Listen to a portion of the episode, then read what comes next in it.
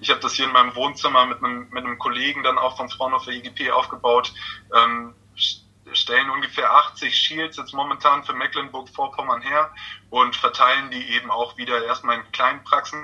Wenn jetzt die ersten Anfragen auch von Krankenhäusern, die gleich dann einen Schwung von 100 Stück abnehmen möchten. Die Resonanz steigt also auf jeden Fall und jeder, mit dem man redet, egal in welcher Berufsgruppe er da tätig ist, ist super dankbar und freut sich, dass man da ein bisschen was organisiert.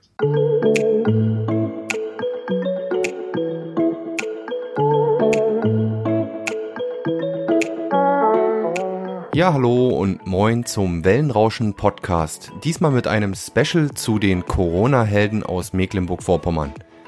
Mein Name ist Oliver Kramer und ich habe mir natürlich auch in den letzten Tagen und Wochen die Frage gestellt, wie ich mit der ganzen Corona-Krise umgehen soll. Lasse ich es für die Zeit mit dem Podcasten einfach mal ganz sein? Mache ich genauso weiter wie bisher? Oder mache ich möglicherweise mehr? Ich glaube, dass sich diese Frage derzeit viele Podcaster stellen.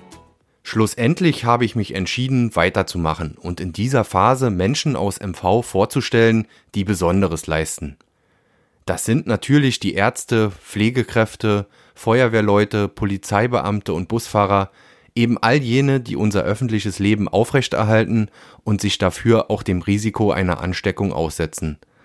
Aber das können auch ganz normale Privatleute von nebenan sein, der ehrenamtliche Einkaufshelfer oder der Hersteller von Schutzmasken. Was mir persönlich dabei ganz wichtig ist, die Podcast-Helden des Alltags, die ich hier in den nächsten Tagen und Wochen ohne Anspruch auf Vollständigkeit vorstelle, stehen stellvertretend für ganz viele Menschen, die sich während dieser Pandemie engagieren. Es geht auch nicht darum, hier Einzelpersonen besonders hervorzuheben, sondern zu zeigen, was unsere Gesellschaft, ja unsere Demokratie in diesen Krisenzeiten leisten kann und welche versteckten Talente in jedem einzelnen von uns stecken.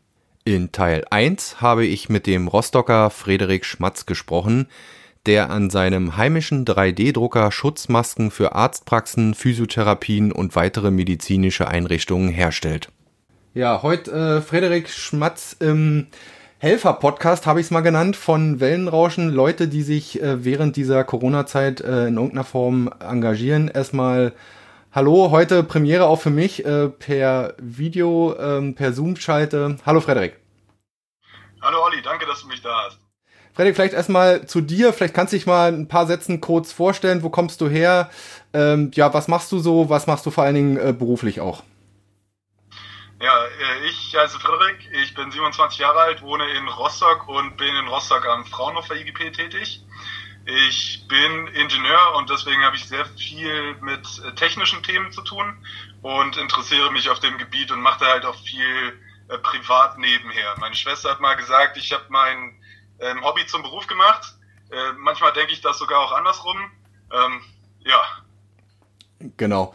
Ähm, erzähl mal, mit was beschäftigst du dich? Ist das äh, Robotik? Äh, sind das rein, äh, ist das Grundlagenforschung oder sind das schon sehr spezielle, ähm, wie man sagt, greifbare Dinge? Auf jeden Fall, es ist eine sehr angewandte Forschung, die ich da im Fraunhofer ähm, IGP mache. Ähm, das heißt, wir unterstützen ähm, Industriepartner in der Region, übernehmen dort Forschung und Entwicklung, ähm, aber sehr anwendungsspezifisch. Also wir versuchen keine Forschung für die Schublade zu machen, sondern gehen wirklich auf Probleme der Industriepartner ein.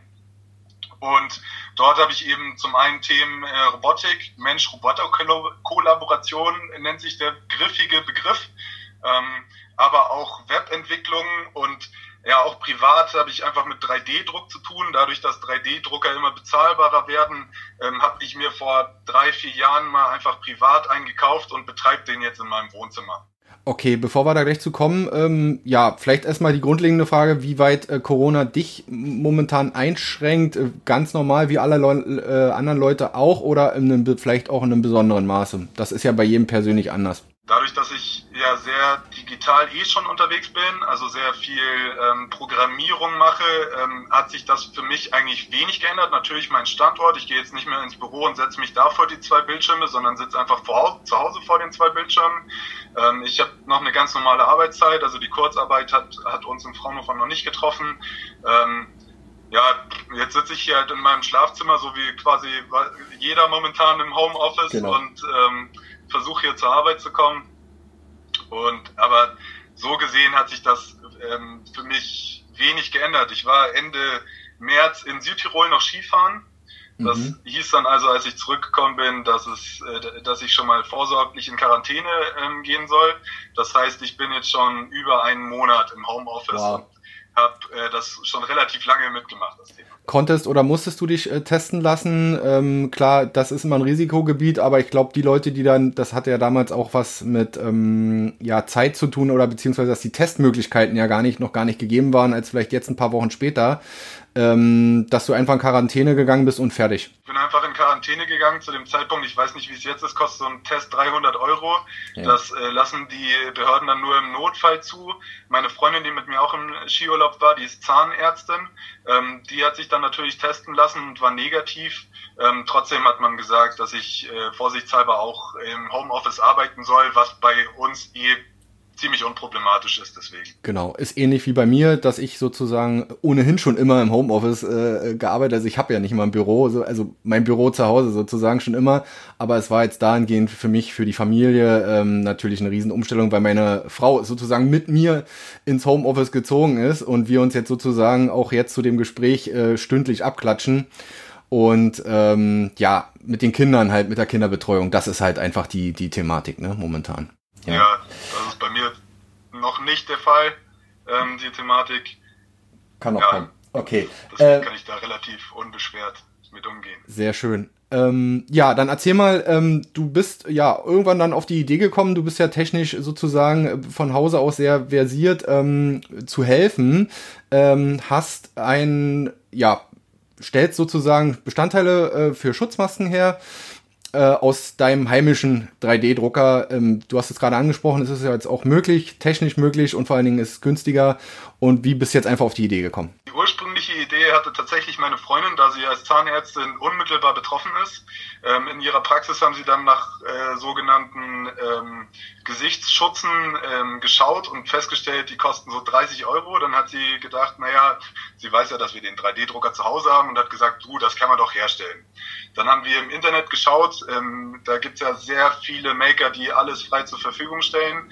Ich habe mir da ein Modell runtergeladen, dass man äh, 3D drucken kann, habe das noch ein bisschen abgeändert, dass das für den äh, für meine Bedürfnisse gepasst hat.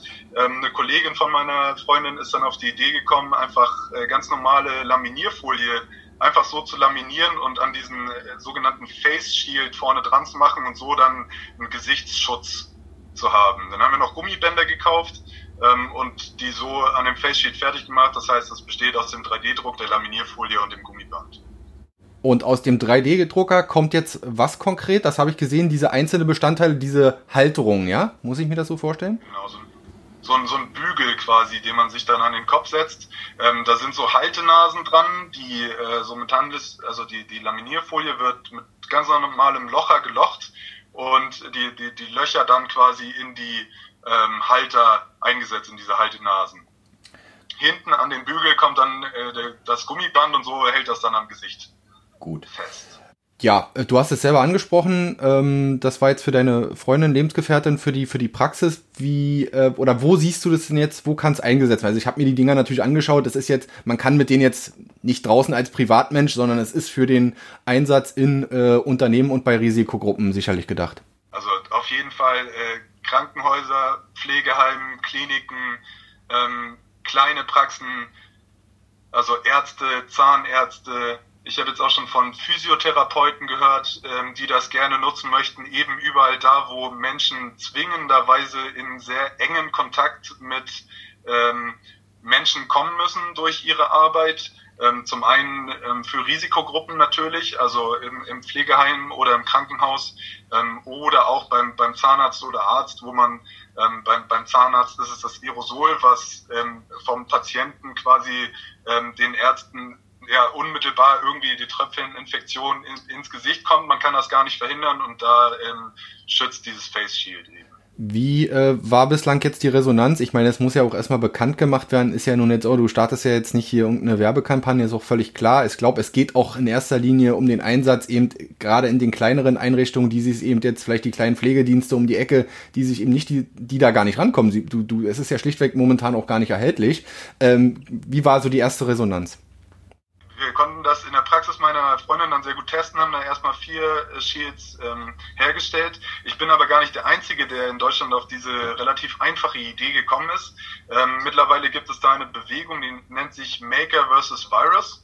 Ähm, dort sind mittlerweile deutschlandweit 5000 Leute aktiv. Ähm, das Ganze organisiert sich dezentral. Da habe ich mich jetzt angeschlossen und äh, sozusagen die Organisation für Mecklenburg-Vorpommern auch mit übernommen, ja. ähm, weil ich da ganz klar den Vorteil sehe. Also als ich angefangen habe, wusste ich von dieser Bewegung noch nichts und habe das tatsächlich ähm, so, so die Originalidee dazu gehabt. Habe dann gemerkt, okay, diese Idee hatte, hatten schon äh, Leute eine Woche vorher.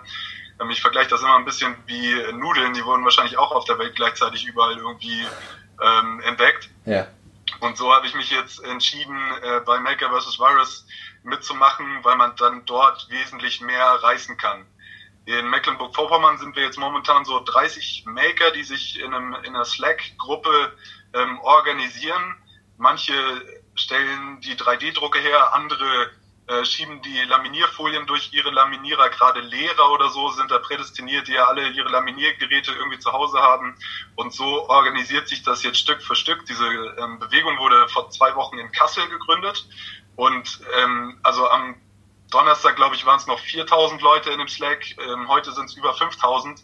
Das äh, werden quasi stündlich mehr und da passiert stündlich unglaublich viel, ähm, sodass wir jetzt schon die ersten, also ich habe das hier in meinem Wohnzimmer mit einem, mit einem Kollegen dann auch von Fraunhofer IGP aufgebaut, ähm, stellen ungefähr 80 Shields jetzt momentan für Mecklenburg-Vorpommern her und verteilen die eben auch wieder erstmal in kleinen Praxen. Jetzt die ersten Anfragen auch von Krankenhäusern, die gleich dann einen Schwung von 100 Stück abnehmen möchten.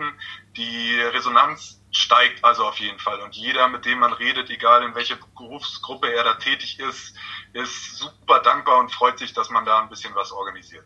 Also ich habe ja auch schon von Initiativen gehört, dass jetzt auch schon Unternehmen, kleinere äh, in, in MV und in Rostock vor allen Dingen, umsteigen und jetzt quasi einfach äh, Gesichtsmasken, also jetzt die normalen, ne, äh, äh, herstellen. Also es geht momentan, viele kleine Communities äh, gründen sich, äh, oftmals, so wie du, ehrenamtlich, privat einfach organisiert, also nicht irgendwie staatlich äh, äh, gelenkt oder gefördert.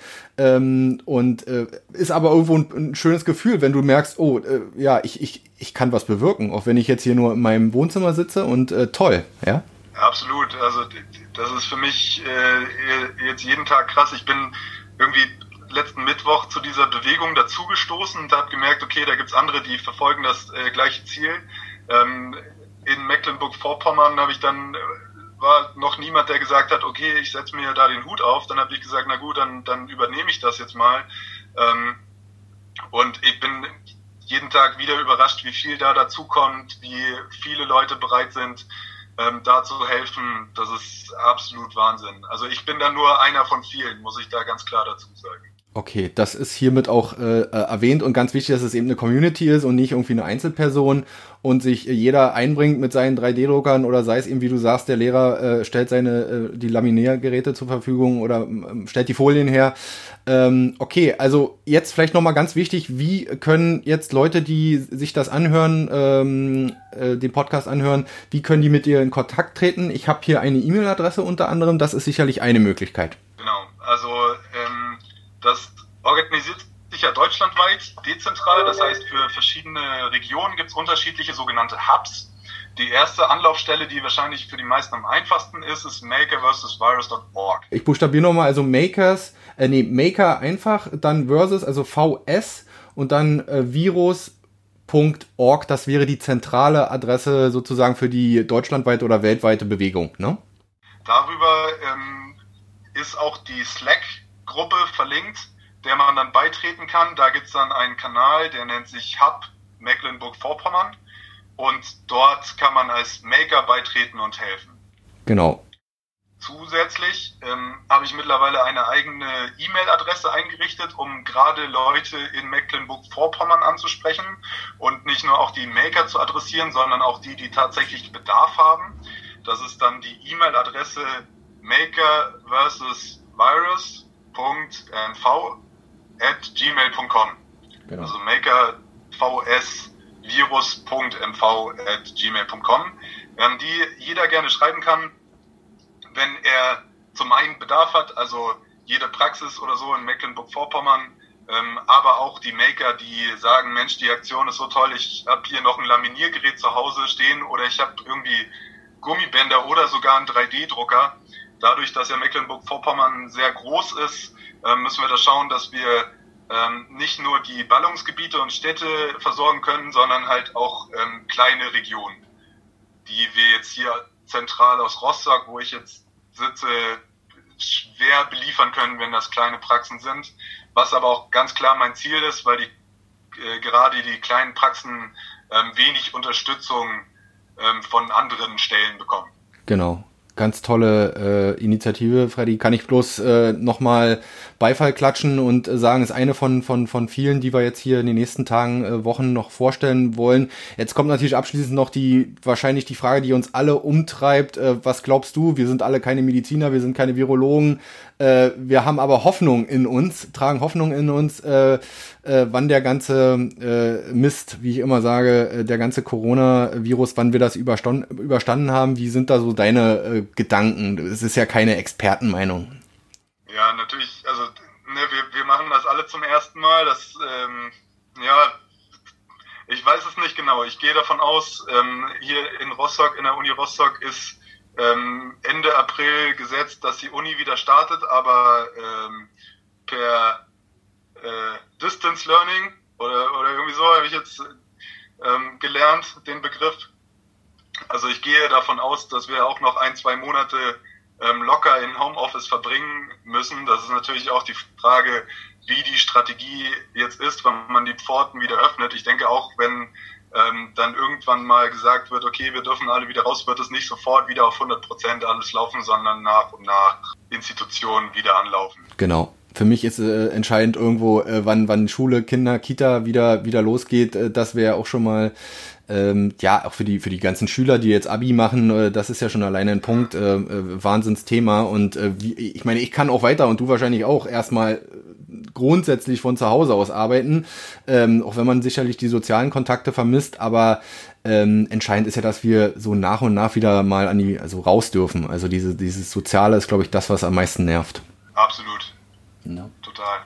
Das okay.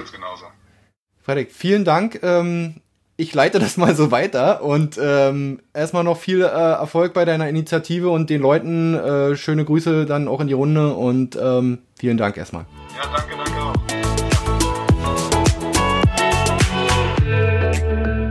Der Wellenrauschen Podcast mit den Corona-Helden aus Mecklenburg-Vorpommern ist auf unserer Homepage unter www.wellenrauschen-mv.de abrufbar.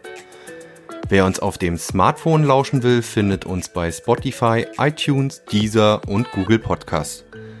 Und natürlich würde ich mich wie immer freuen, wenn ihr uns auf Instagram unter Wellenrauschen-MV und auf Facebook unter Agentur Wellenrauschen folgt.